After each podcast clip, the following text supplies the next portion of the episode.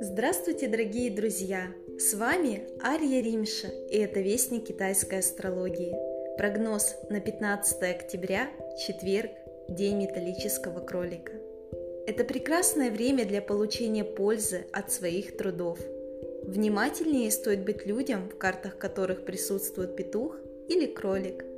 Для обретения помощи и получения вдохновения полезно делать пожелания, повернувшись спиной на юг. Цвета удачи – желтый, золотистый и черный. Счастливые числа на текущий день – 8, 6 и 10. Интересные материалы, прогнозы, а также консультация астролога вы всегда можете найти на сайте nrastrology.com. Мы желаем вам отличного настроения и гармоничного дня! you